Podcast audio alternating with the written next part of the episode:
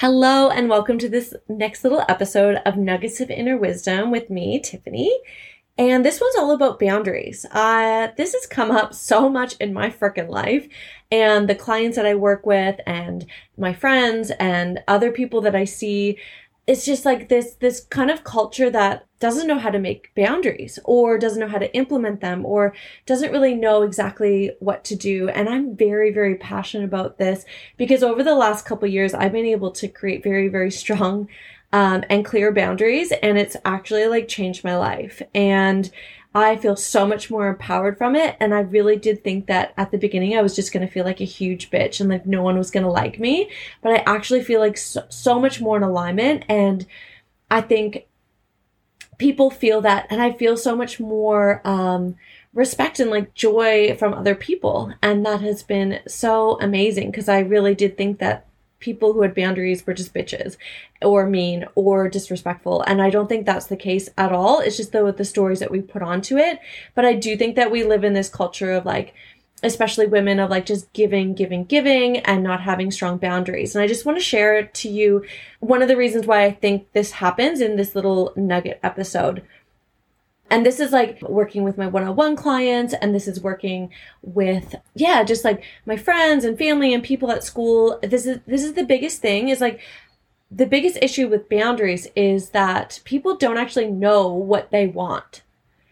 So how in the world would they be able to communicate it or put it through or like follow through with it or set up expectations? Because it's like, if you don't even know what you want, how do you expect other people to know what you want? They're not mind readers. They're trying to read your mind, but your mind doesn't even know what you want. So it creates this very like cyclical manifestation of like having bad boundaries. And then it's almost like, and I've done this myself, is you just give up because it's like, it's too hard.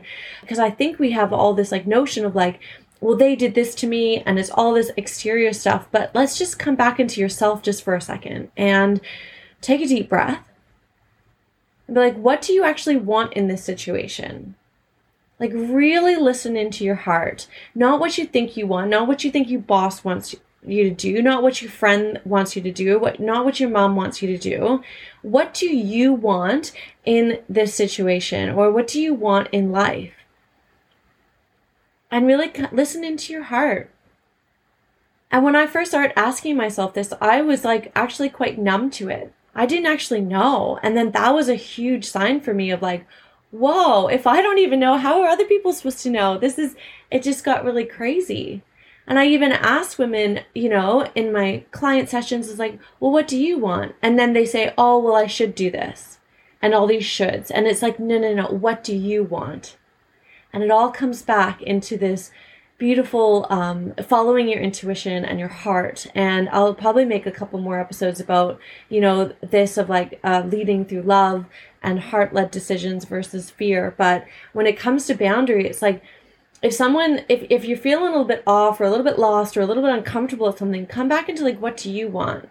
And allow you to express yourself from that, or allow you to start creating boundaries from that. That will be able to guide you in the direction that you need to go. And I know this is really hard. And again, like I just thought it was really complicated at first and I would just avoid it because somehow I thought avoiding it would just like make everything better, which we obviously know doesn't. If you really need some guidance on this, I do have like a boundary online workshop that runs for about an hour and it's all self-paced. You can look on my website with the link in the show notes. I give you heaps of tips on when you're clear about your boundaries, what to do with it. So my 5 kind of boundary process, but also on how to get clear with it, because I think that is such, again, the biggest thing that separates us from getting what we want in life and like the expectations that we want, because we don't even know what the frick we want.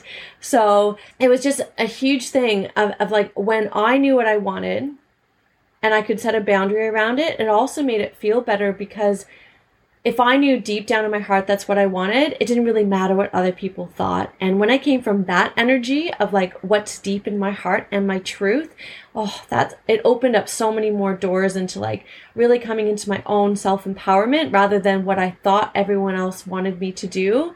and all these expectations that other people had that I took on. So it really, really transformed my life. And so I really suggest right now, if there's something that you're going through, like at work or in a relationship or in dating or like with a friendship, family, all of that stuff, come into like, well, what do you want? Do you actually want to go to that event? Do you actually want to go on that date? Do you actually want to do this?